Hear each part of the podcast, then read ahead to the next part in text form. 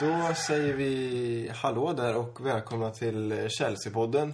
Avsnitt nummer sju.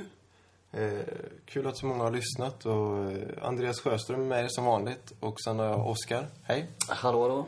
Allt bra med dig? Det är väl rätt bra i varje fall. Inte helt nöjd med gårdagen, men det återkommer vi väl till. Ja. Och sen så har vi med oss eh, Viktor Lindskog också.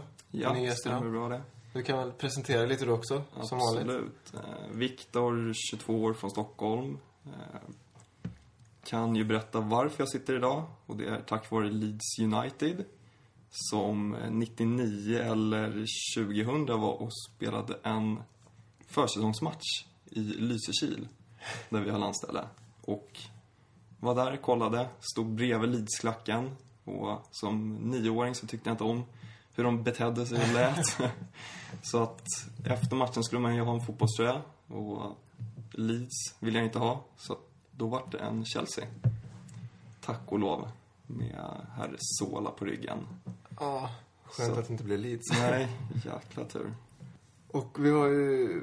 Ja, det finns massvis att ta upp idag, precis som vanligt. Men i vanlig ordning tänkte vi börja med att ta upp eh, segern mot Fulham eh, mitten på veckan. 3-0 vann vi med. Väldigt stabil insats tycker jag. Det var exakt vad jag ville ha från den matchen. Det, i och med Arsenals poängtapp där mot Everton så var det ju en god möjlighet att gå om dem, vilket vi också gjorde. Och vi måste ju ta tre poäng i egentligen alla ligamatcher som är klar, kvar nu och det gjorde vi klart och enkelt mot Fulham. Så den matchen var jag väldigt nöjd med. Mm. Det började ju lite sådär tycker jag. Ehm, de såg pigga ut men efter 20 minuter, och en halvtimme så kändes det... Det kändes liksom aldrig...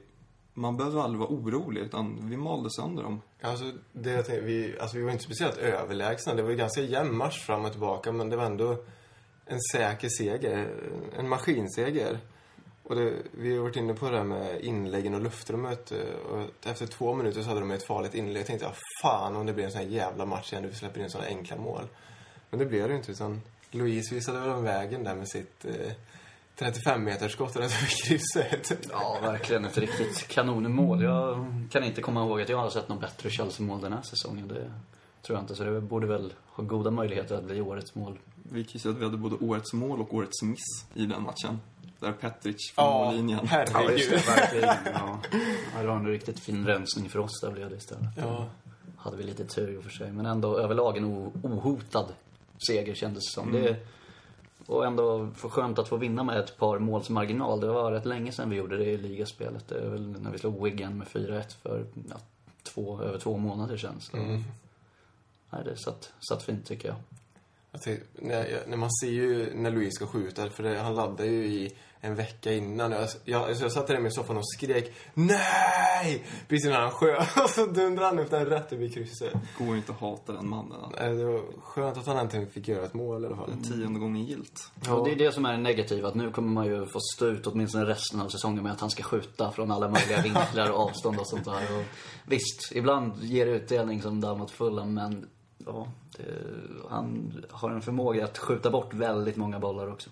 Men det är kul tycker- när det lyckas. Han har bättrat sig på frisparkarna, helt klart. Alltså förut sk- skickade han dem över också med 20 meter.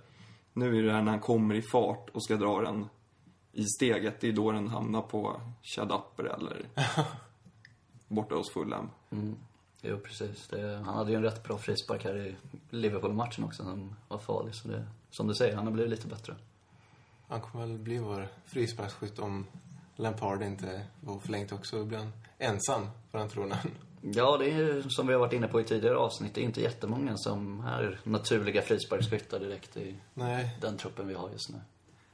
Och då var det riktigt jävla skönt att Terry fick eh, göra två mål.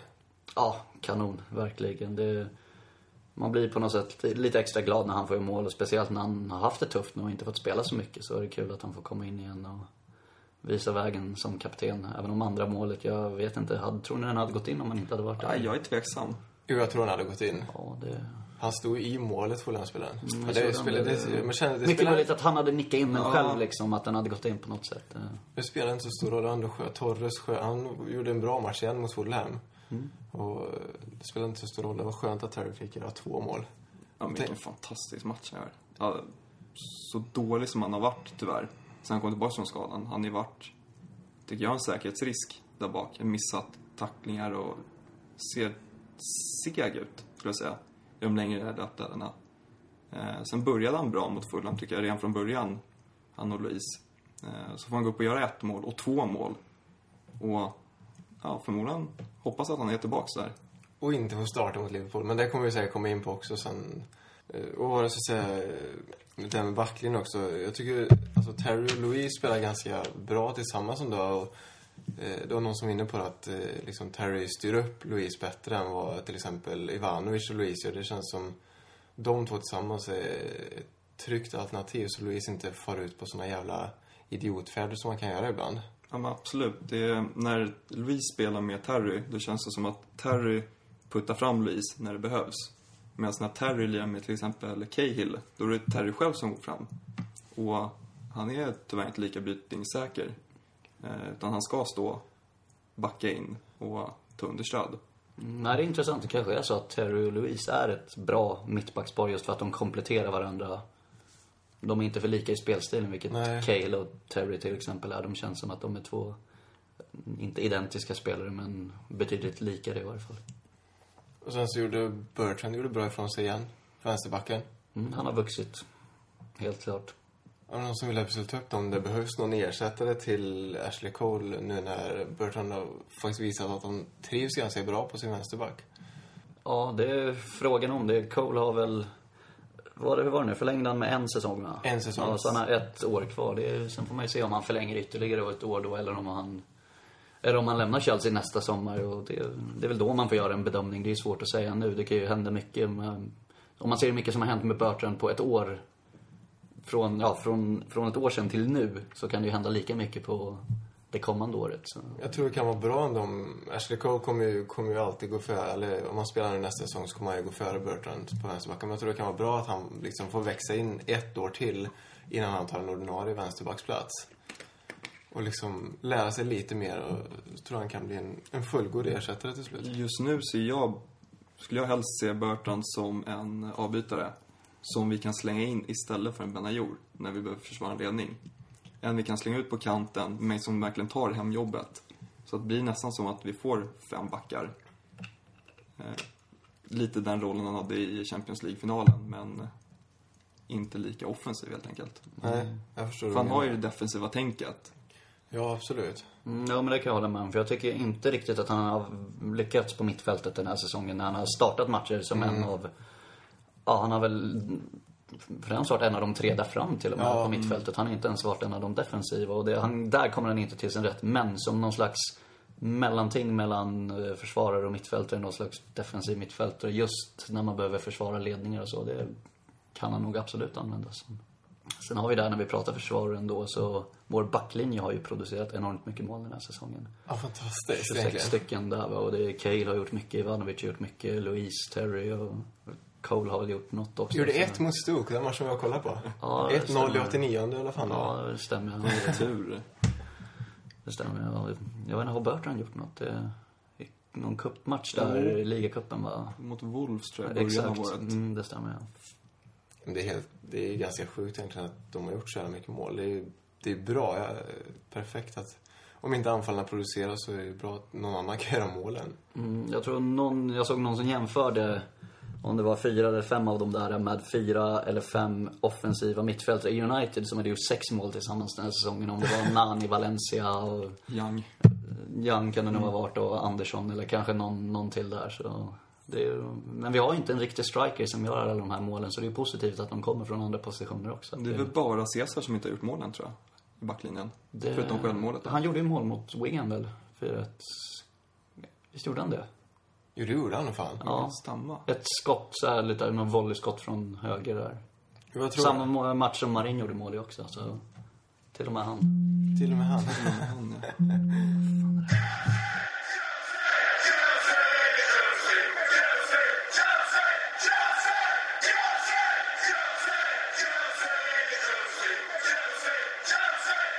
Ja, så om vi flyttar upp till mittfältet i den matchen så startade ju Rafa med Ramirez och Lampard. Eh, spännande kombination tycker jag. Eh, det jag reagerade på det var att de fick bra, eh, bra fart i bollen. Det var upp från backlinje till mittfält och sen fördela bollen snabbt. det var inte det där drället som Mikael kan stå och hålla på med att passa tillbaks bollen. Det, det var raka rör. Eh, och sen tycker jag, ett av våra största problem i år i anfallsspelet är att vi får inte in några folk i straffområdet. Utan det blir Torres som står där och så står eh, Mata, Oskar och eh, Moses i den här matchen. Eh, så står de på straffområdeslinjen och väntar på bollen mer eller mindre. Eh, men det jag såg alltså på Moses med Lampard bakom sig, det var att Lampard kom ju upp och ställde sig på linjen själv och ville ha bollen. Så det tvingade ner Moses i straffområdet ner mot målvakten, vilket gjorde att han drog med sig Hazard, så att de kom ner tillsammans med eh, Torres på topp då, och gav eh, Ramirez och Lampard ytorna där knattarna brukar stå, om man säger så.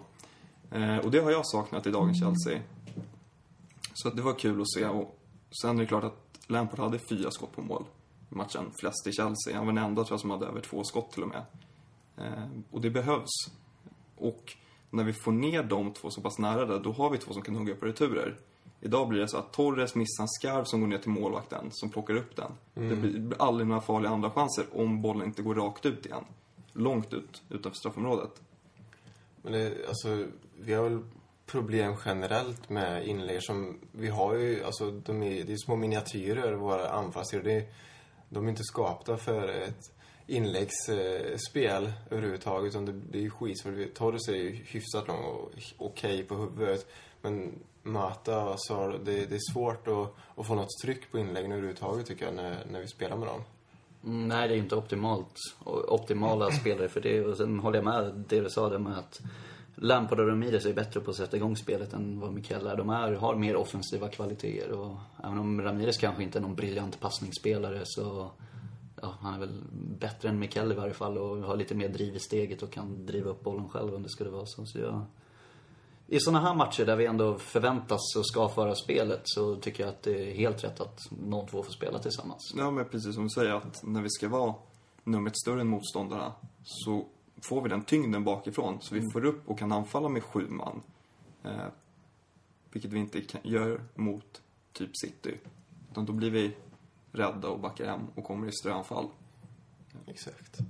Och det är därför vi kontrollerar matchen så pass bra mot Fulham. De kommer i sina kontringar, men det är, det är allt de har.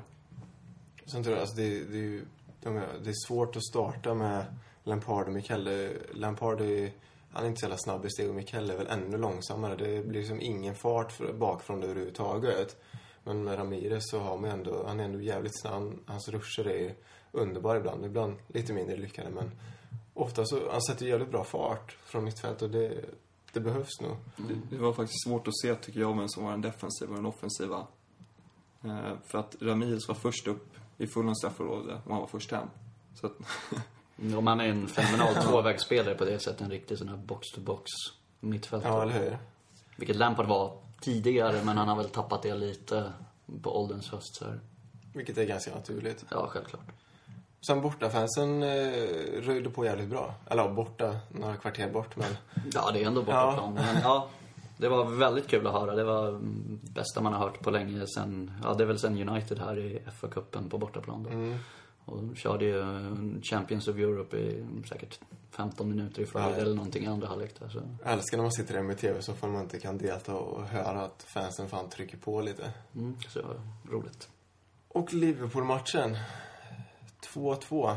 För jävla tråkigt. Men vi kan väl, innan vi tar upp alla tråkigt kan vi väl ta matchen i sin helhet. Vi tar ledningen genom en nick av Oscar på, på första stolpen. Det är lite märkligt Det kanske. var väldigt oväntat att han skulle komma och nicka in en hörna där, men det var ju roligt jag undrar om den inte är felslagen. För att, eh, som jag sa innan så, jag laddade ner andra halvlek idag och kollade igenom den igen. Och det är alltså Mikkel och Oskar som står på första hörnan, eller första stolpen.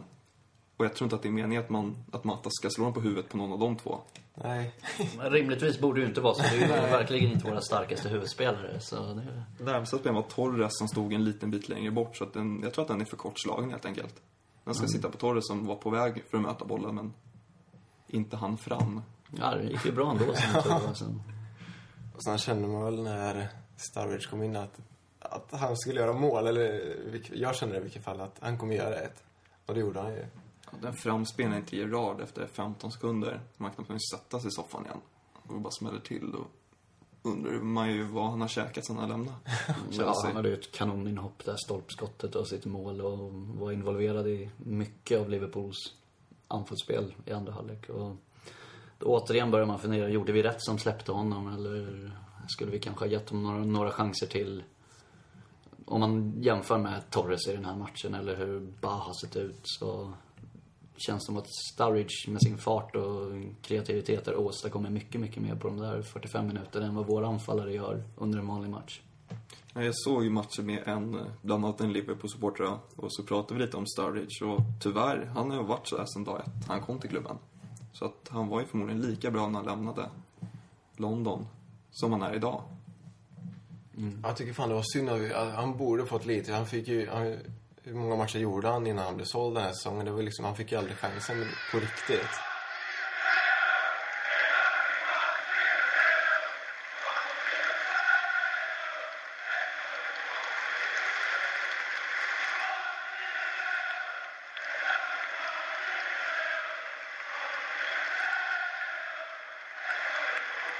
Ja, nej, i år fick han inte spela mycket. Nej. Och redan förra säsongen, så framförallt under hösten och vintern där, var han ju fantastiskt bra. Nästan vår bästa spelare ett tag. Så där känns som att han fick lämna lite tidigt. Även om det pratas i just hans fall om lite attitydsproblem och sånt där. Och att det också kan ha varit en anledning. Och han var ju lite väl egoistisk när han hade bollen. Men det sägs eh, att han har sli- slipat bort lite i Liverpool. Men det kan ju göra för att han är mer säker på att ta en plats där. Även om han nu i och för sig inte startade igår så känns det som att konkurrensen i Liverpool är lite svagare än den i Chelsea. Och då kanske han inte behöver visa upp sig genom att göra mål själv. Utan han kan spela mer för laget.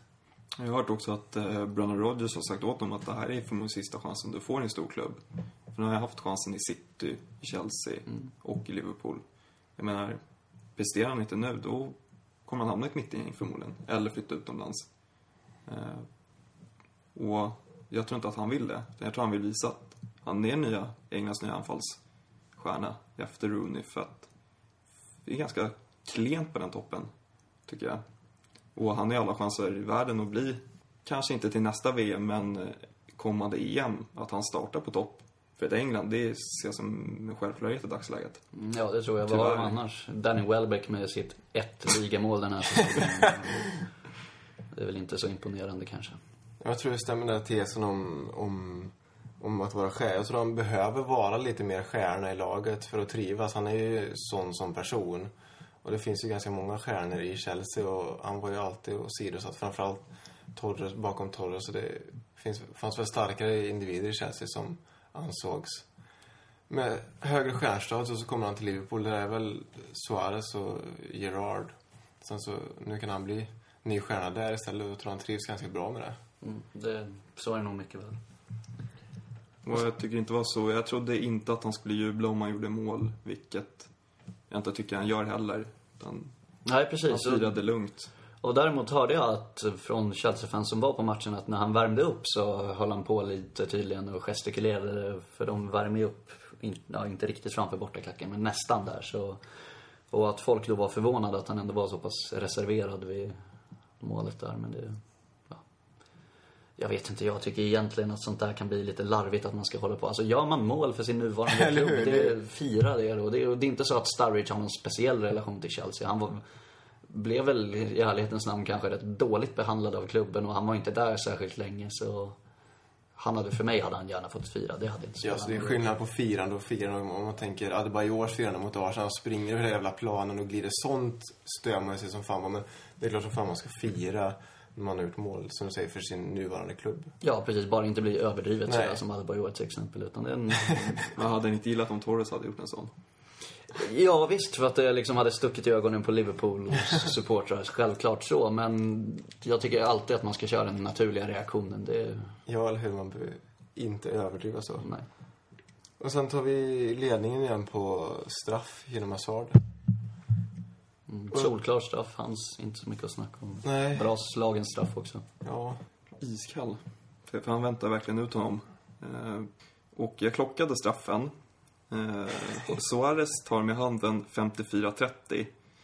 Eh, 57-15 tar Liverpool avsparken efter målet. Det är alltså 2 minuter och 45 sekunder. Om det har någonting med tillägget att göra, det... Det kan, så kan det nog mycket väl vara. Det, För att jag försökte få fram eh, vad en normal straff tar och det är runt två minuter. Lite över två minuter. Så det är 30, sek- 30 20-30 sekunder längre tid. Och det är ju Reina som ska gå och dricka och torka flinten emellan där. För annars undrar man ju var han hittade de där sex minuterna. Jag vet inte om du har räknat på hur många byten det var i andra halvlek Mm, kanske. fyra byten plus Suarez där i eh, 46 så det kan man inte räkna med. Dessutom blir Lampard inbytt i 90 Efter att tilläggstiden har börjat? Nej, eller? för att han visar upp eh, bytet. Sen slår han till en sexa. Okej. Så att tiden är redan satt, förmodligen innan Lampard blir inbytt. Antagligen. Och då är det fan jävligt märkligt att det blir sex minuter. På fyra byten. Mm. Och det där straffsituationen, det, så lång tid tog det ju inte. Och det är ju inte så att, vad sa du, att det tog två och någonting där? Två 2.45. Ja, det är ju inte så att det blir 2.45 tillägg då. Nej. Det är ändå, det är ju ett naturligt spelarbrott. Annars ska man ju lägga till för varje frispark, varje hörna och sådär. Utan det, det är väl det det tar längre tid än naturligt eller vad Det man är inte säga. lång tid för att vara en straff heller. Det är lite längre, men det är inte som i Brasilien, ett åtta minuter lägger en frispark i slutet. Ja, det är konstigt. Om det kändes som man mötte United där liksom. Det är en lång tilläggstid och sen fortsätter de spela nästan en minut efter det också. Men jag tycker det kändes kolugnt i, eh, från 90 fram till 95 till 96. De hade ju de hade några skott, men det var ju aldrig farligt. Och de där minuterna brukar ta så jäkla lång tid. Eh, Men rätt som det var var klockan 95. Vi får ett inkast långt in på egen plan. Då känner man ju skönt. Ja, nu är det klart. då är det klart, ja.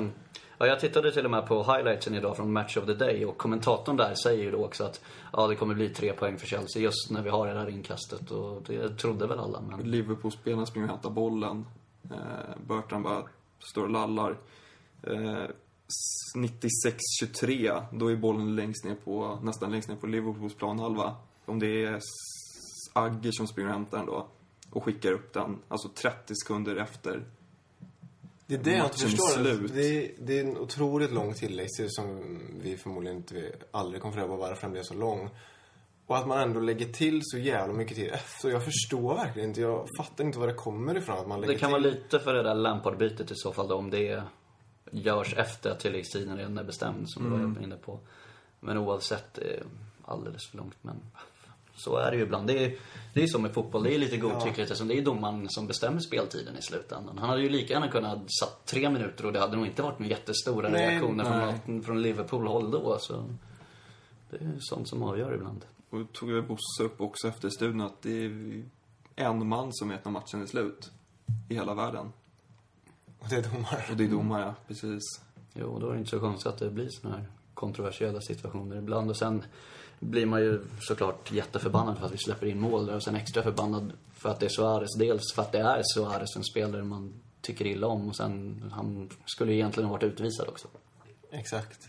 Det var det som störde Alltså, alltså jag tänkte på, på, innan matchen så tänkte jag alltså Liverpool har jävligt svårt för Liverpool. En poäng i alla fall. Jag är ändå ganska nöjd med en poäng på förhand. Men som det såg ut när vi ledde med 2-1 i 90, 96 så vill man ju ha tre poäng. Och då tror jag det blir ännu jobbigare att liksom tappa de jävla poängen. Eftersom det ändå bara är fem omgångar kvar nu. Det är tight. Arsenal är före nu igen och Tottenham är på samma poäng som oss. Och det, det är så jävla tight nu. Det betyder för mycket för att man inte ska bli arg för såna här grejer just nu. Och sen speciellt Tottenham, där hade man ju förhoppningar om att de skulle tappa poäng Ja. på söndagen. Så de låg ju under ganska länge mot City och sen gör de någon makalös, eller makalös är väl inte, men ändå en imponerande vändning med tre snabba mål där i andra halvlek. Så, Och de, City ledde ju fram till 75 minuten. exakt. Och då kände man ju skönt nu och så tar vi minst en pinne mot Liverpool så har vi skaffat oss ett litet försprång i alla fall. Vad fan är det som gör att Suarez biter då? Herregud, alltså ja, det, är, det är skrattretande lite. Jag vet inte om, är om man orkar bli arg. Ja, det är en så pass konstig situation. Ja. Det är, man ser ju aldrig sånt där. Man ser ju spelare håller på att sparka varandra skallar och sådär. Men biter, det är ju ytterst sällan. Det verkar inte som, var, som att det var någon liksom, jättegrej där innan. De håller på liksom, ja men, typ klänger lite på varandra. Ja, som det är i varje vid situation. Eller vid inlägget där. Men det var ju inget extremt beteende från Ivanovic heller som Nej, och just att det är Ivanovic, kanske vår lugnaste spelare. Coolaste och bäst temperament. Så Fast han fick ju något rykte förra säsongen. Han var någon Wigan-spelare. Vad var han gjorde? där? Om man armbågade honom eller han åkte ju på... Han åkte ju på en sån här bestraffning i efterhand då, som, och fick tre matchers avstängning. Ja. Som Suarez förhoppningsvis kommer få minst tre matchers avstängning för. Och Ivanovic har valt att inte anmäla Suarez för misshandel. Det ska bara ta sin rabiesspruta. Alltså. Ja, precis. Ja, men han sa, Chelseas läkare sa till och med i fransk TV idag att han var vaccinerad så att det var lugnt. Så, det tur det i varje fall. Men jag tycker det är rätt att han inte anmäler. Ja, Det är- fan, varför skulle jag göra det? Ja, det är bara larvigt att bli en sån här liksom jobbig process igen Mm. som med John Terry, Rio Ferdinand-grejen till exempel. Det är bättre att låta FA ta tag i det och den här gången kan de liksom inte undvika att straffa honom. Det, Nej, de kan ju inte bortse en, en incident till nu känns det som. och just det som domaren verkar ju inte ha sett situationen den här gången. Om man jämför det med Luis Agüero-grejen förra helgen så blev det ju ingen påföljd eftersom som domaren hade sett situationen och gett Chelsea en frispark. Även om han i, ändå inte riktigt hade sett exakt vad som hade hänt för då hade han gett mer än en frispark. Men nu blev det ju ingenting. Och då kommer väl Suarez få minst tre matcher för de kommer ju göra den bedömningen antagligen att det skulle ha varit ett rött kort och då är det tre matcher. Och sen kan de lägga till matcher efter det om de vill. Vilket man hoppas att det kan bli en 5-6 matcher. Ja, men jag vet ju, i NHL då behandlar man ju situa- från situation till situation. Och speciellt om det varit en spelare innan som har gjort samma sak tidigare och fått till exempel fem matchers avstängning. Gör han samma sak igen då, då får han ännu hårdare straff. För att han borde ha lärt sig av situationen. Och jag hoppas att FA på något sätt kan... eh, Alltså de måste ju förstå att det är andra gången han biter någon. eh, och han, han är under utredning av Fifa från eh, den där matchen mot eh, Landslaget när han eh, knytnävade den där. rätt på adamsäpplet. Mm. Eh, och vi vill, ha, vill vi ha en sån spelare i England? Nej, jag hoppas att han hamnar i Bayern. Eh, han har väl ryktats lite dit, men det finns ju fyra spelare jag inte vill se i England och det är systrarna Ferdinand och sen är det ju Suarez och eh, Busquets. Så länge de inte är där, då kommer man kunna följa Alltså, fotbollen. Ja, vi får väl börja rensa bort dem nu. Suarez först nu och sen får väl... Ja, man vet inte. Han kan väl ha gjort sin sista match. Det är väl inte upp till oss. Men det Ja, han lär ju bli avstängd resten av säsongen i varje Ja, fall. Det det känns som det är fyra matcher kvar för Liverpool. Eller om de... De borde ju ha en färre än vad vi har och vi har fem kvar. Så... Men då får man ju ändå... Ja, men vad händer då om man blir avstängd åtta matcher? Då blir det ju inte kännbart egentligen. För Liverpool har ingenting att spela för den här säsongen. De kommer ju inte få någon Europaplats och de är ju långt bort från nedflyttningsstriden. Man kan så- hoppas på att det, att det här blir en långdragen situation så att de hinner spela klart sina matcher. Eller att de har två matcher kvar när ursäkta, straffet kommer. Så att han får börja vara avstängd sex matcher nästa år. Exakt, men då om man sticker i sommar då Ja, blir det ju ja, Det var fruktlöst väl så han gjorde i Holland också tror jag. Jag tror att han har Ja. en stående avstängning där nu. Det stämmer, ja. Så det blir de... Han kanske, om han kommer tillbaka till Premier League någon gång sen. Han kommer ju, men om fem år, han kommer inte kunna spela någonstans till slut. Eller börja någon säsong Nej. någonstans utan det är så. det, man tycker ju... Han är, Då han kommer till Allsvenskan. Ja, till Spelar Djurgården. alltså det, det som man tycker ändå, det är ändå en jävligt bra fotbollsspelare. Man tycker ändå att man borde kunna hålla sig ifrån sådana här saker. Han är ändå, för det kan man fan inte ta ifrån honom att han är en, en bra anfallare. Han ändå leder skytteligan. 23 mål. Ja. Och så gör han såna här grejer. Det- Alltså jag satt och tänkte på det här. Man vet ju själv när man spelar fotboll att man kan bli förbannad och liksom fota till någon i efterhand. Men jag fattar inte det med bitande. Äckligt när han är all svettig också på armen. Ja. Ja, verkligen. Det är mycket som är jättekonstigt med det där. Och... Och sen tycker jag att, eh, eller jag förstår ju Liverpool, det är deras superstjärna. Jag menar, hade det varit Asaidi eller någon längre ner på hierarkin så hade man ju sett det helt annorlunda. Ja, det blir ju en större grej för att han är den han är. Liksom, Om man ser i media och får ju större exponering på det sättet. Så, men det är ju, det är ju naturligt. Det är samma liksom när John Terry gör något så Ja. blir det större än om någon annan Än om Bertrand skulle göra någonting. Ja, till exempel. Men nog om Suarez. Kanske vi kanske ska prata lite om varför vi faktiskt inte lyckas stänga matchen och vad vi gör för jävla byten i slutet. För jag tycker i slutet av första halvlek, då kontrollerar vi matchen väldigt bra. Men skapar inte så mycket chanser, men ändå bra kontroll. Men sen till andra, i och med att Sturridge kommer in bland annat, så tappar vi matchen lite. Och sett till antal målchanser och sådär så är nog Liverpool nästan mest värda segern i min bok i varje fall. De har ju lite farligare chanser. Vi har inte så mycket utöver våra två mål. Straffen kommer ju som en skänk från ovan. Ja. Alltså, vi är ju så tillbakatryckta, det är ju så nära 1-2 i baken. Och så det är lite som första mötet mot Arsenal i år tycker jag. Eh, Då gick de väl också upp till 1-1 ganska snabbt i andra. Om det var, nej, det var slutet första. Det var 45 till och med. Eh, Vi var tillbakatryckta, men då knorrade ju Malta in den i bortre. Eh, Och lite samma sak hände den här matchen. Vi får helt nytt liv. eh, När vi egentligen inte är förtjänta av det, men hårt arbete lönar sig, tror jag. Jag tänkte på, alltså, vi bytte in Benayoun igen. Helt obegripligt. Alltså, maskinen brukar köra, när de leder med ett mål i slutet så har, kör han med tre innebackar. Vilket att det är, var, det är perfekt lösning. Jag förstår inte varför man inte byter in Terry mot en offensiv spelare när vi har honom på bänken. För det kan ju inte bli sämre. Alltså, om man, vi försvarar ändå ledningen. Och det är så jävla viktiga poäng. Då tycker jag att vi ska byta in Terry mot en offensiv spelare. Som med friskblod och liksom tre nickstarka backar. Det är i min bok alltid bättre än att byta in Benayoun som ska springa och lalla på kanten. Håller absolut med. Och speciellt, det är ju ett nickmål vi släpper in också. Även första målet kommer ju till på någon slags inläggssituation. Och Det är det vi har varit inne på lite tidigare i tidigare avsnitt. Att vi är lite mer sårbara just i luften framförallt när, när Terry spelar. För det är ju där han... Även om han har tappat lite snabbhet och brytningssäkerhet och sådär så är han fortfarande en väldigt stark huvudspelare. Och det är där han bidrar som mest egentligen. Ja, det, han saknas. Och att Ba inte fick komma in. Det... jag vart inte så förvånad att Torres startade den här matchen mot Liverpool. Då vart jag mer överraskad att han startade mot Fulham. Eh, Men jag försökte räkna upp lite snabbt. Jag tror att det är 14 raka matcher utan mål för Torres nu i Premier League. Å andra sidan har han gjort en del i cuperna, Ja. lite i FA-cupen och i Europa League framförallt. Och jag vet inte, jag, de brukar ju hålla på i tv-studios och sånt där och stirra sig blint på den där typen av statistik.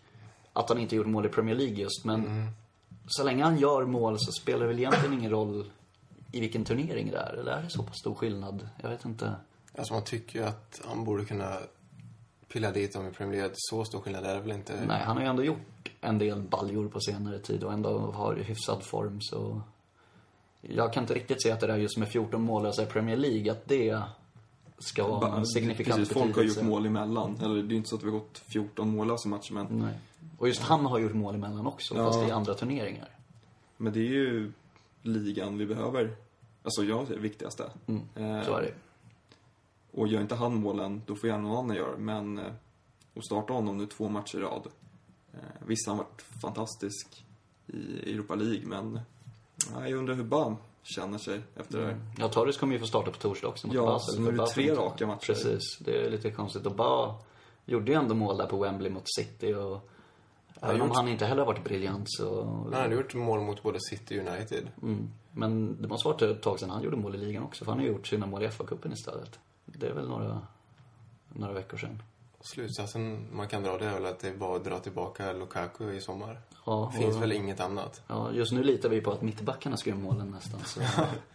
Men om, om vi återgår till det där med att, inte, att vi inte stänger matchen. Det, och bytet eh, Torres Ba. Man hade ju kunnat göra det bytet och byta in Ba som jag tycker är bättre på att behålla bollen och ta emot. Är, om man ska spela med en anfallare i slutet av matchen och vi leder med ett mål så är det bättre att slå upp bollar på Ba som är starkare och större än att ha Torres där uppe som ska vara stor och stark. För det, han, han är inte riktigt stor och stark. Nej, jag tycker Torres såg snabb ut hela matchen. Eh, men aldrig med bollen. Han är jävligt snabb när han springer och jagar folk. men eh, vad det hjälper oss sista halvtimmen eller sista 20 eh, plocka av honom istället då. Alltså, då gör han ingen nytta. Mm, sätta in Ba med lite friska ben också så kan han löpa runt där uppe istället och underhålla deras... Ja, kontringslägena kommer ju komma. Eh, så då behöver vi farten.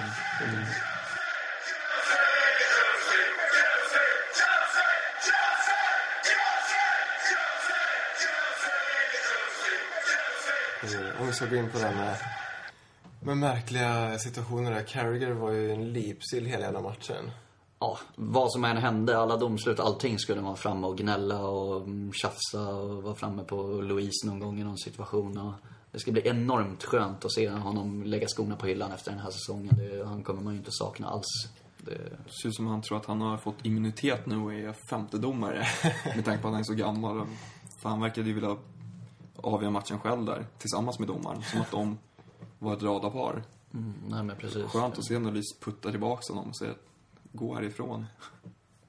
Ja, det är en spelare man inte kommer sakna, inte alls. Nej, han har gjort sitt nu också. Det Ja. har bara några matcher kvar nu, så Ja, slipper vi se honom. Ja, Ja, så han har ju en son. Vi får väl vänta några år och se. Ja, Kanske inte blir förhoppningsvis av med inte. den släkten, men... Och Benitez blev ju varmt välkomnad av, eh, av Liverpool-supportrarna. Av förståeliga skäl kanske. Eh, Jag vet att du, Viktor, har lite annorlunda syn på eh, att Benitez kom till oss. Ja, absolut. Jag har ju märkt det, så att säga. Eh, Jag ser ju Rafa Benitez som en stor tränare, kunnig tränare. Och det har han ju fått erkänt av spelare. Eh, nu senast var det Mata som var ute och sagt att han respekterar Benitez och beundrar honom. Check har han fått. Eh, har även han gått ut och sagt att Benitez är en stor man. Eh, Louise, efter matchen mot Fulham, tackade Rafa Benitez för det förtroende han fått. Och det ligger mycket i att Louise har gått upp på det centrala mittfältet. Eh, där jag tycker han har varit helt fantastisk i år när vi saknat defensiva mittfältare. Och han även, vi såg det matchen mot City, tror jag det var, hur Benitez skjutsar på ben, eh, Louise och styr honom. Och eh, problemet när eh, Di Matteo fick sparken, tycker jag, det var att vi hade inget stort namn som kunde ta över. Vi hade kunnat plocka upp Steve Holland från eh, bänken. Men jag tycker hans rutin, 45 matcher i League One som A-lagstränare, det, det duger inte för Chelsea. Igen. Man har gjort det en gång med Di Matteo, man har plockat upp en reservtränare. Att det, skicka det budskapet ut i Europa att i Chelsea, där får du träna första halvan med året med en A-lagstränare. Nästa halva tar assistenttränaren över. Det, det ser inte bra ut och det kommer inte locka spelare heller tror jag. Sen så Benitez som person avskyr jag. Jag kommer aldrig älska honom, det är inte det jag säger, men som tränare, jag tror inte att han är här för att sabba. Och så länge han gör det han ska, vinna en titel och spela oss till fjärdeplatsen av Champions League, då är jag nöjd, kan jag säga, med det han har tillfört. Även om det sett för jävligt ut. För att han är bara en tillfällig lösning. Så jag vet inte om jag kan hålla med om... Ja, vi har varit inne på det här med startelver och, och byten. Så jag vet inte hur duktig tränare han är egentligen med tanke på de, de bytena han gör. Senast nu mot Liverpool när han inte täpper till och byter in Benayoun istället för Terry som jag tycker han skulle... Lite såna... Jag, jag vet inte, jag tycker Nej, man men- kan ifrågasätta hur, hur bra han är som tränare också egentligen. Det var ju Ja. länge sedan han var... Jag vet inte. Bara en sån sak som att vi... Om United vinner ikväll mot Aston Villa så ligger vi 22 poäng bakom dem och vi låg två poäng bakom när Di Matteo fick sparken och Benitez kom in. Och jag säger ju inte att vi hade vunnit ligan om vi hade haft Di Matteo som tränare, för det hade vi antagligen inte gjort. Nej, det tror jag Men... inte. Och det hade kunnat gått ännu sämre också såklart, men jag har också svårt att se att Benitez egentligen har tillfört någonting och... Nej, men vi får fråga oss, kom han för att tillföra någonting? Han kom inte för att vinna något guld. Det kan vi vara överens om. Nej, så var det nog. Utan han kom ju för att säkra en Champions League-plats. Eh, och jag säger inte att han har gjort det bra, utan han har gjort det han ska. Eh, Fast jag kan ändå inte hålla med om att han har gjort det han ska. Det är mycket möjligt att säkra Champions League-plats var målet, vilket är realistiskt. Och det har han ju inte gjort än. inte än. Det finns ju risk att vi kommer absolut säga. missa Champions League. Och Absolut. vi har ändå förlorat finalen i klubblags-VM, gått till semifinal i ligacupen, FA-cupen. Det... ah, Han måste ju ändå ha haft i sin... Ja, de målen han kom överens med, med styrelsen när han tog över, att kanske försöka vinna några titlar också. Vi har ju fortfarande chans på Europa League visserligen, men... Nej, jag kan inte riktigt hålla med om att han har gjort det han ska. Ja, men klubblags-VM, det är klart det är ett stort misslyckande. Där tror jag alla krävde en seger innan vi gick in i turneringen. Men eh, han kom in eh, november, slutet av november va. Eh, och skillnaden komma in i januari, eller juni, juli och sätta sin trupp. Det höll han på att gnälla om också. Det, där ska han bara vara tyst och acceptera läget tycker jag. Han visste förutsättningarna när han skrev på för Chelsea. Och att han sen, det gnället om eh, supportrarna, det, det, det har ingenting med fotbollen att göra, eller laget att göra, utan det, är- det är hans eget fel. Eh, men, jag fortsätter på ditt men då. och- Alltså tillbaka till det där med att vi inte hade så många alternativ. Det för, alltså, jag förstår att man plockar in Benitez på ett sätt eftersom det inte fanns några alternativ. Men som sagt, jag, jag håller inte med att han är en bra fotbollstränare. Han kanske har varit det tidigare, men han har inte visat det i Chelsea i så fall, tycker inte jag. Att eh, det kanske var, jag vet inte, det är 50-50 rätt fel att, att ta in honom, men det, hade han bevisat mer så hade jag kanske sagt, ja okej, men nu får han gå. Men jag tycker inte han har bevisat att han är en god fotbollstränare heller. Två Champions League-finaler två år i rad. Det är väl, tycker jag, bättre än vad många andra har Ja, bevisat. så om man, ser, om man ser till hans meriter så är det klart det är bra meriter. Men jag tycker han kunde... Jag hade hoppats, när vi ändå tog in honom, att han hade visat mer fotbollskunnande. Sen får vi inte glömma att en stor anledning att han kommer, det är eh, Romans kelgris Torres. Eh, hade inte Torres gått så dåligt och Benitez blivit, fått förtroende att bli mirakelmannen som skulle vända Torres. Jag menar, det måste ju varit halva grejen. Halva kravet av Roman, få igång Torres. Och det såg ju hur mycket han spelade Torres också. Så att det finns ju lite tanke bakom, eller ja, bakom värvningen av Benitez, även om det kanske är ett feltänk från Roman att bänka Torres istället, ta in något annat.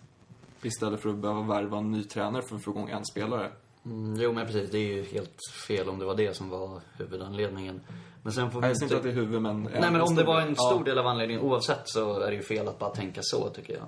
Men sen just i Benitez-situationen så får vi inte komma bort från det som inte rör det sportsliga. För det är ju en väldigt stor faktor i det här fallet. Att om vi ser på det sportsliga så tycker jag som sagt att han inte riktigt har lyckats där.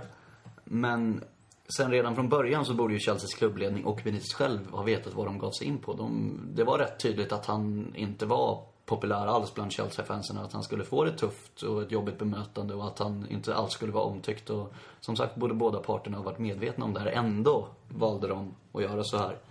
Sen blir det såklart mindre tacksamt för Benitez när han får ersätta Di Matteo som var väldigt älskad och som hade vunnit sin Champions League-titel. Och hela den grejen har ju klubben också gjort fel. Det känns som att de ville aldrig ha Di Matteo, men de gav honom ett kontrakt ändå på sommaren. Antingen hade de redan då tagit in en annan tränare, eller så borde de ha gett honom, ett, ja, gett honom chansen. På riktigt. Att, ja, att träna Chelsea säsongen ut åtminstone. För jag tror som sagt inte att det hade gått sämre med Di Matteo nu. Och jag tror att Di Matteo också hade kunnat tagit oss till en topp 4-plats, om det nu var det som var målet med den här säsongen.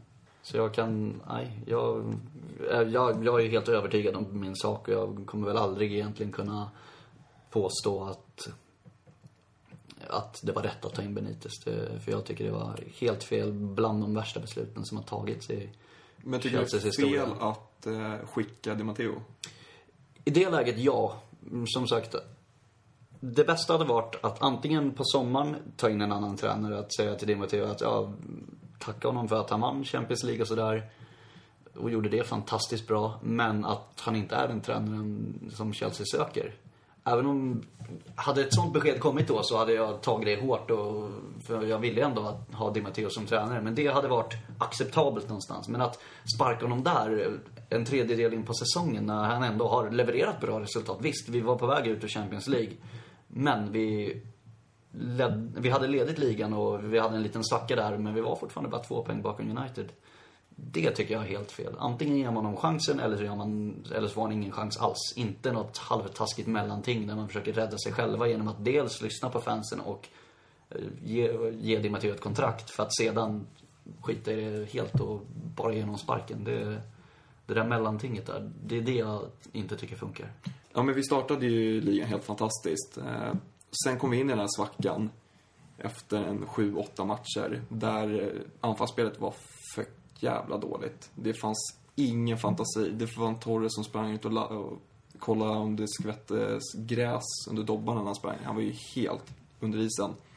Eh, och i och med det uttåget då i Champions League så kommer ju den formsvackan i serien för jäkla dåligt med eh, uttåget i Champions League. Och då blir, det blir ju hans fall.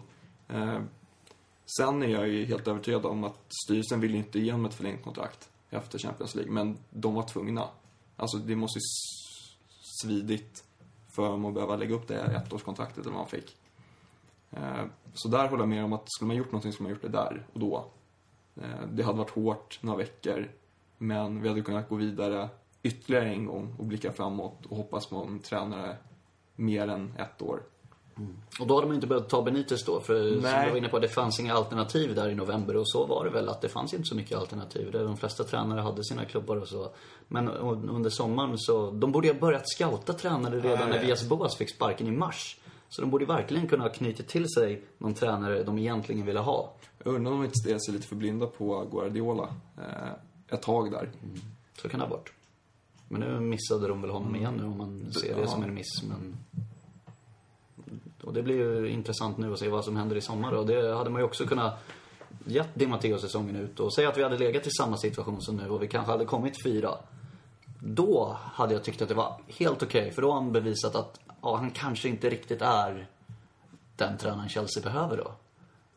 Och då, fine. Då tror jag inte det är så många Chelsea-supporter som hade blivit lika missnöjda i varje fall om Di Matteo hade fått foten i sommar. Än om han hade fått det i november som han faktiskt fick. Nej, exakt.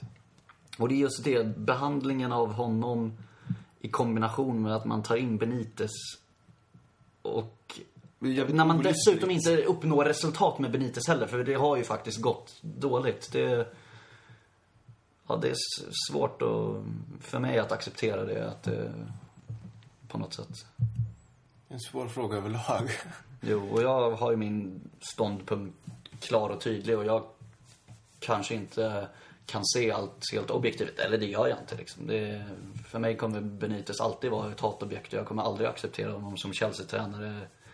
Nej, men problemet är väl att för många ser honom fortfarande som Liverpools tränare. Ja. Vilket jag förstår. Eh, Men eh, jag, jag är helt övertygad. Han är ju inte i klubben för att skada någonting. Han har ju fortfarande sitt CV som man säger att tänka på. Eh, Och jag tror att han förstår själv också att han kommer inte få förlängt. Det överraskar mig dock lite varför han spelar Acke så pass mycket. Alltså det är...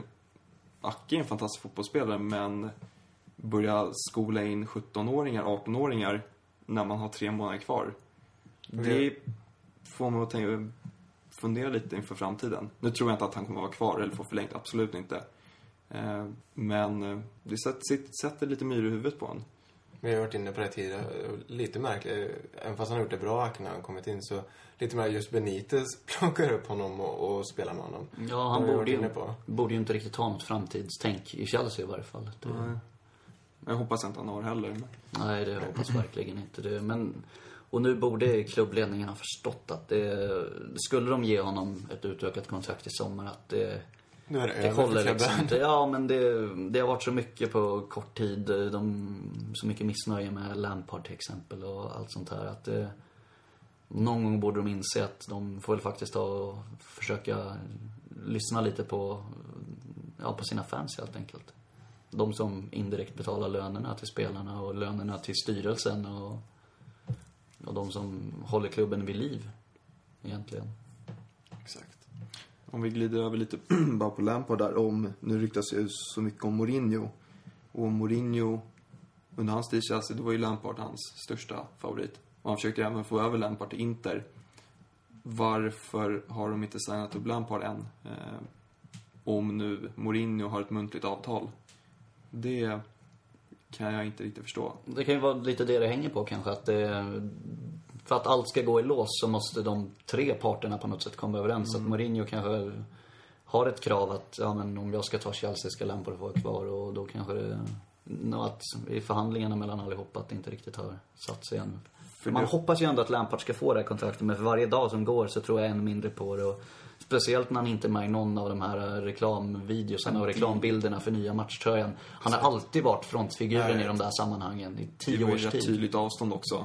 Eh, när man plockar upp spelare som Oscar, som är helt ny och gör en bra säsong, men han är ingen ikon på något sätt. Ja, vi får se i sommar, Ja, helt enkelt. men jag, nej, jag är rädd att han, att han lämnar. Det, det,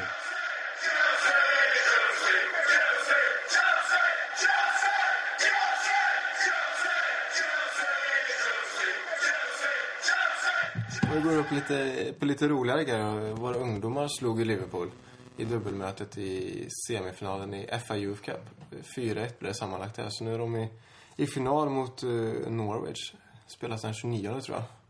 ja, börjar borta den 29 Mm. det var sen en hemmamatch efter det. Och om jag inte minns helt fel så var Norwich en av klubbarna som vi slog förra säsongen på vår väg till finalen, som vi sedan vann mot Blackburn, har jag för mig att vi gjorde. Så jag vill bara hoppas att vi kan upprepa det. Ja, kul om de skulle vinna i år igen. Och det laget som de har i år innehåller väldigt många spelare som var med förra året också. Det är Ake och det är Swift, eh, Ruben Loftus-Cheek, Islam Feruz med flera. Så det är en lovande generation men återigen, som vi alltid är inne på när vi pratar om det här, så gäller det att de tar Steget. där som de aldrig gör. Så man ska väl inte dra för stora växlar av det här egentligen, även om det är roligt såklart. Men de pratar ju mycket om det efter matchen också, att det är många som eh, spelar sitt första slutspel i år och har många slutspel framför sig. Så att det är ett stort spann på spelarna i truppen, vilket är ju eh, ännu mer positivt. Att det bara inte är sista års killar med. Exakt. Jo, precis. Så har det ofta varit också. Att vi har haft inte bara de äldsta, den äldsta årgången, utan några till som, som just Ake och de som var med även förra året och spelade avgörande roller då också. Och får vi se om eh, vi lyckas ta oss vidare från vår semifinal på torsdag. Vi möter ju Basel i Europa League-semifinalen. Vad tror du om den matchen? Hoppas att vi åker ner och får ett bra resultat i returen bara. Och ett bra resultat som innebär att vi inte förlorar matchen och gärna vinner, men kanske får med oss ett 1-1 eller 2-2 eller någonting sånt. Men allra helst en seger såklart. Det är alltid skönt med ett, ett bortamål när, vi, när man börjar borta. Och så komma och... Det känns det lite tryggare när man spelar hemma sen. fall. Ja, det värsta är om vi förlorar med 1-0 eller något sånt där och Ja. att de kommer till Stamford Bridge och gör de mål så måste vi göra tre. Då kan det bli lite småjobbigt, men vi borde väl ändå över ett dubbelmöte slå dem, tycker jag. Så har jag i och för sig sagt inför alla matcher i Europa League den här säsongen. Men det har ju gått bra också. Vi har ju slagit alla relativt komfortabelt. Kanske inte jättesäkert mot Sparta Prag där, men ändå överlag så har det gått rätt enkelt. De, de har haft lite svårare väg än oss också i och för sig. De har ju slått ut Tottenham och slått ut Zenit, så det är ändå... De har ändå gjort bra matcher i Europa League också, så det är inte bara att åka och ställa dit skorna heller på bortaplan. Nej, de slog ju United förra året i Champions League-gruppspelet där också. Så det, det är väl ett bra lag, absolut. Och Bayern München några år innan det, om jag inte minns fel. Men, ja, men första tanken var ju yes. När man fick Basel så började man kolla på vilka de har slagit ut på vägen. Och ja, jag tycker vi ska ju absolut inte underskatta dem. Och nu, med läget ser ut med fjärdeplatsen, så jag tror ju såklart att vi går vidare, men det blir ingen walk in the park som Tottenham-fansen trodde. Nej. Och där har vi den stora fördelen jämfört med Tottenham med att vi börjar på bortaplan och andra matchen hemma, vilket jag alltid ser som en enorm fördel och det är en statistik, statistiskt säkerlagt att att vi inte litar allt på en spelare som kan gå sönder. Ja, exakt. Och sen så, eh, trevliga grejer i helgen också. Medlemsresan.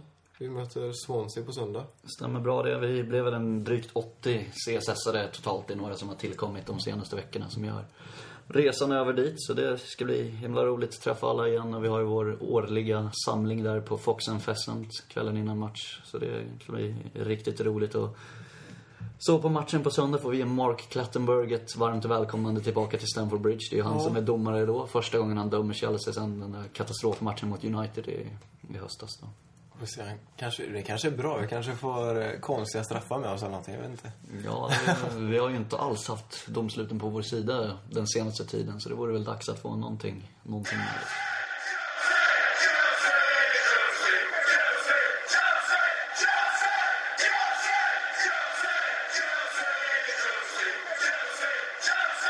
Och då, eh, förra veckan där så, eller, ja förra veckan så släpptes det den nya hemmadräkten för nästa år. Vad, vad tycker vi om den? Tycker den är helt okej. Är, Ja, inte supersnygg men verkligen inte ful heller. Lite så här retrokänsla över den på något sätt. Jag vet inte riktigt vad det är men det är någonting som jag får en liten så här halvskön old school-känsla Ja, men den är så. enkel och den är snygg och det är inget... Den sticker inte ut på något sätt. det är proper shells rakt igenom tycker jag. Nej, jag tycker den är lagom helt enkelt. Lagom, som allt i Sverige då. Ja. Och sen så ska vi även utse, och det kommer vi lägga upp på, på vår Facebook-sida. Vi ska utse, alla har fått utse sina tre favoriter genom åren. Eller det är väl ingen som har utsett någon från 1920 kanske, men Mm, Vi sa väl även det att vi skulle ta från när man började införa tröjsponsorer för att det ska bli lite mer rättvist och för att det ska Eller- bli lite mer nutid också. Så ska du få väl eh, beskriva dina tre favorittröjor. Ja, jag är väl inte helt hundraprocentigt säker på den inbördes ordningen här, men vi kan väl säga att min tredje är hemmatröjan från 1995 till 1997. Den som hade det amerikanska ölmärket Coors som sponsor. Jag, dels gillar jag kragen på den tröjan. Den, gav ja men återigen en skön old school-känsla över den. Det är den rätta blåa färgen. Det är nu på senare år har det blivit lite väl ljusblått på Chelseas tröjor. Men den är, det känns som att det är en lite mer mörkblå som jag gillar där.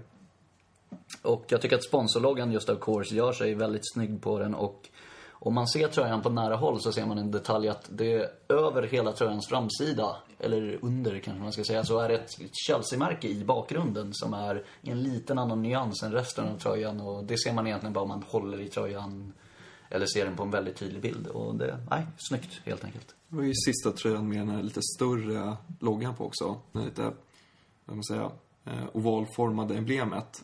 Runt. Sen gick de över till den här runda, mer runda designen. Exakt, och körde ju utan ring ett tag också där. Just det. Och min tredje plats är tröjan som kommer efter då, den de hade 97 till 99. Eh, ganska ful tröja egentligen om jag ska ärlig. Det var första autoglass-tröjan. Eh, men det var den första tröjan jag ägde också, så att den ligger närmast om hjärtat om man säger så då. Eh, vit krage hade vi då och vit under armarna också. Lite ljusare än eh, tidigare upplagan, tror jag, men Ja, en klassisk tröja helt enkelt. Den var min första också, så det, den har väl en speciell plats i hjärtat på något Precis. sätt. En liten rolig anekdot med den tröjan, att jag hade den på fotbollsträningarna. Och har en kompis som hade glasögon när han spelade fotboll och ett R i pannan som Harry Potter. Så att han kallade, jag kallade honom Harry Potter och han kallade mig Sola. Och hade jag vetat det idag, vad det betydde, då hade jag fortsatt med fotbollen. Det var tröjan, det var inte talangen som, eller? Aj, aj, han kan ha menat talangen. Det, vi låta, det låter vi osagt, men och min tredje tröja, det är från 2003-2004. Den vita bortadressen där nu har en blå linje och en svart linje i mitten på tröjan. Fortfarande Umbro-sponsor där och ett, ett snyggt emblem. Och jag vet inte riktigt varför den har satt sig fast på näthinnan. Men det är väl någonstans där som, man, som jag började följa Chelsea riktigt ordentligt. Och det är väl därför den har en, en lite finare plats i hjärtat. det är inte den så kallad cigaretttröja någon anledning? Ja, är det det? Det kanske är. Det vet vi inte. Ja, jag såg att det var någon som snackade om någon två. cigg-pakettröja, om det kan vara den. Och det kan ju vara eftersom den har två streck, eller Ja. ser ut som två cigg, men det in, inget jag har hört. Där. Ja, oklart. Det är möjligt. Oskar, din då? Andra tröjan? Min nummer två är eh, din nummer tre. Den som vi pratade om alldeles nyss. Jag minns första gången jag såg den. Skulle se en träningsmatch mellan Chelsea och Malaysia Allstars sommaren 2003. Eh, var i Västerås då på sommarlovet där och kollade med Västerås-gänget på deras stampub Skallis. Och eh, ingen hade någonsin sett den här tröjan innan. För de, det är inte som det är nu att de har världens tröjreleaser och sånt där. Utan Ja, spelarna bara joggade ut på den här försäsongsmatchen i den där tröjan. Och det var skitsnygg verkligen. Så den gillar jag. Tycker att Fly Emirates sponsorloggan gör sig väldigt bra där också just med de där länderna. Så det är en av mina absoluta favoriter. Med ciggen. Ja, och jag hade ju tröjtryck på den då som jag köpte när jag var i London någon gång. Med nummer sju och Mutu på ryggen. Så det var väl inte superlyckat det kanske. Bra förebild för barnen. Ja, precis. Det... Och din då? Viktor? Jag måste faktiskt säga årets tröjor. Blått och guld. Eh, vet att min flickvän absolut inte håller med mig där. Hon tycker den är gräslig att det skär sig. Men eh, kanske olika syn bara på vad som är snyggt och inte. Nej men just att vi är Champions of Europe och vi klär i guld. Då ska vi bära guld också. Året ut. Det, pa- det passade ju så jävligt bra med guld i år. Mm, Ja, det var ju tur att det blev blev så eftersom tröjan var ju Klar innan vi klar Champions League. Champions League-finalen. så. Och min andra tröja, det är från 2009-2010. Bortastället där, där vi hade blått och blått eh, i randigt. Och sen så hade vi gula ränder på armarna. Och vet du fan varför jag tycker det, Jag tycker bara den är sjukt jävla snygg. Jag har ingen närmare beskrivning på varför, men jag tycker, jag tycker om den jävligt mycket. Fast det var ju rätt värdelös tröja. Vi vann ju aldrig den. Jag tror Nej, inte vi vann en enda match. Vi förlorade ju allt. Det spelade den. ingen roll. Jag tycker den fortfarande är en av de snyggaste tröjorna vi har, vi har haft, faktiskt. Ja, möjligt. Fruktans, fruktansvärt lik första tröjan också. Alltså det är inte mycket som Men den är skiljer. blå, blå och blå, men det, ja, det är en av favoriterna. Första platsen då? Första platsen, ja, min är en annan tröja med lite guld på. Den vi hade när vi firade 100 år. Hemmatröjan från 2005 till 2006 alltså. Den gillade jag verkligen. Det var den sista Umbro-tröjan också. Och som ni har märkt så är alla mina tröjor Umbro-tröjor. Tyckte de gjorde väldigt snygga tröjor. Och det var även första tröjan med det nya klubbmärket som inte riktigt samma som vi har idag då eftersom det hade en speciell design på att det var 100-årsjubileet. Och tyckte den passade väldigt bra då med det här guldiga också. Då var vi ju ligamästare för första gången på 50 år. Vann ligan igen den säsongen. Så precis som de här guldränderna och det passar bra i år så passade det bra då 2005. Och Viktor? På min första plats kommer tröjan vi hade året efter det, eller två år efter det, 06 08, första Adidas-tröjan. Eh, jag tycker det designmässigt så var det ett uppsving. Eh, det var lite nytänk med ränderna på armarna som idag har blivit en symbol för Adidas. Eh, det var väl året innan de gräsligaste tröjorna som jag tycker eh, de vi hade i Champions League-finalen, de är förstörda för, för alltid. Med gul krage. Gul krage och eh, vit krage och gul streck på. För att eh, bilden när Terry gråter i den här tröjan, då är det enda man kommer ihåg kragen. Så att inga vita kragar i framtiden. Ja, jag håller med dig. Den är nog också den tröjan jag tycker minst om nästan. Och kanske inte direkt därför, men jag minns att jag när jag köpte den då, den var oskön att ha på sig också. jämfört med många av de andra, så ingen höjdare alls alltså. Och min plats nummer ett, och det är faktiskt eh, den vi hade 2010-2011, hemmatröjan där när vi hade röd krage. Och eh, som modebög så lägger man väl märke till lite detaljer. Jag tyckte det var en, en, en fantastisk detalj som vi hade på tröjan. Så det är min nummer ett. Det var lite blått, eller rött på kragen och längst ner på ärmarna och även på shortsen. Så det, det är nummer ett. Och ni kan väl gå in på, på Facebook-sidan sen och skicka in lite bilder på era favorittröjor så får vi ta del av det också. Vi Gärna när ni har dem på er. Ja, Ja, verkligen. Sånt uppenbarligen.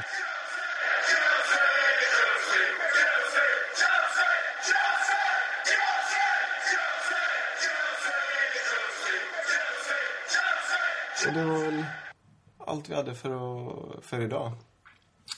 Ja, jag har väl inget mer att tillägga. Det får väl återkomma nästa vecka som vanligt. Och Det är en liten reserapport blir det väl från först Basel och sen medlemsresan i helgen. Så. Det blir Ja, trevligt. Då Du hörs vi åker då. direkt va? Från Schweiz till... Precis, jag åker ner till Schweiz via Milano faktiskt nu på onsdag. Sen därifrån till London på fredag. Så det blir en rolig vecka framöver. Ja, förstår det. Vi fick ett önskemål också, eller inte vi, men eh, Friday Night Live på, med Gigi Salomon heter hon va? Eh, programledaren där för Chelsea TV. Uh, ah, I fredags, då var det en äldre man som ringde in och önskade att de skulle göra en julkalender med eh, henne som Snövit. Och eh, Mata, Oscar, Marin och så vidare som de skjuts mot dvärgarna. så det är något vi kan se fram emot till nästa jul kanske. Ja, det vore något. Om den skulle säljas så behöver Långt det kvar till. vara osagt, men... Och eh, som vanligt så hittar ni oss på eh, iTunes, Chelsea-podden heter vi där såklart. Och på chelseasweden.com kan ni också lyssna om ni inte använder er av iTunes. Och gå gärna in och följ oss på Twitter och gilla oss på Facebook, Chelsea-podden där. Och så mejla om ni, om ni tycker att ni, eh, eller om ni känner att ni vill vara med och, och spela in ett avsnitt så kan ni mejla på chelseapodden.gmail.com och säga att ni vill vara med så, så kontaktar vi er där. Och, så vi tacka för att ni lyssnar som vanligt. Eh, Andreas Sjöström heter jag. Oskar här, tackar så mycket. Och Victor Lindskog tackar för sig. Ha det bra. Hej. Hej, hej.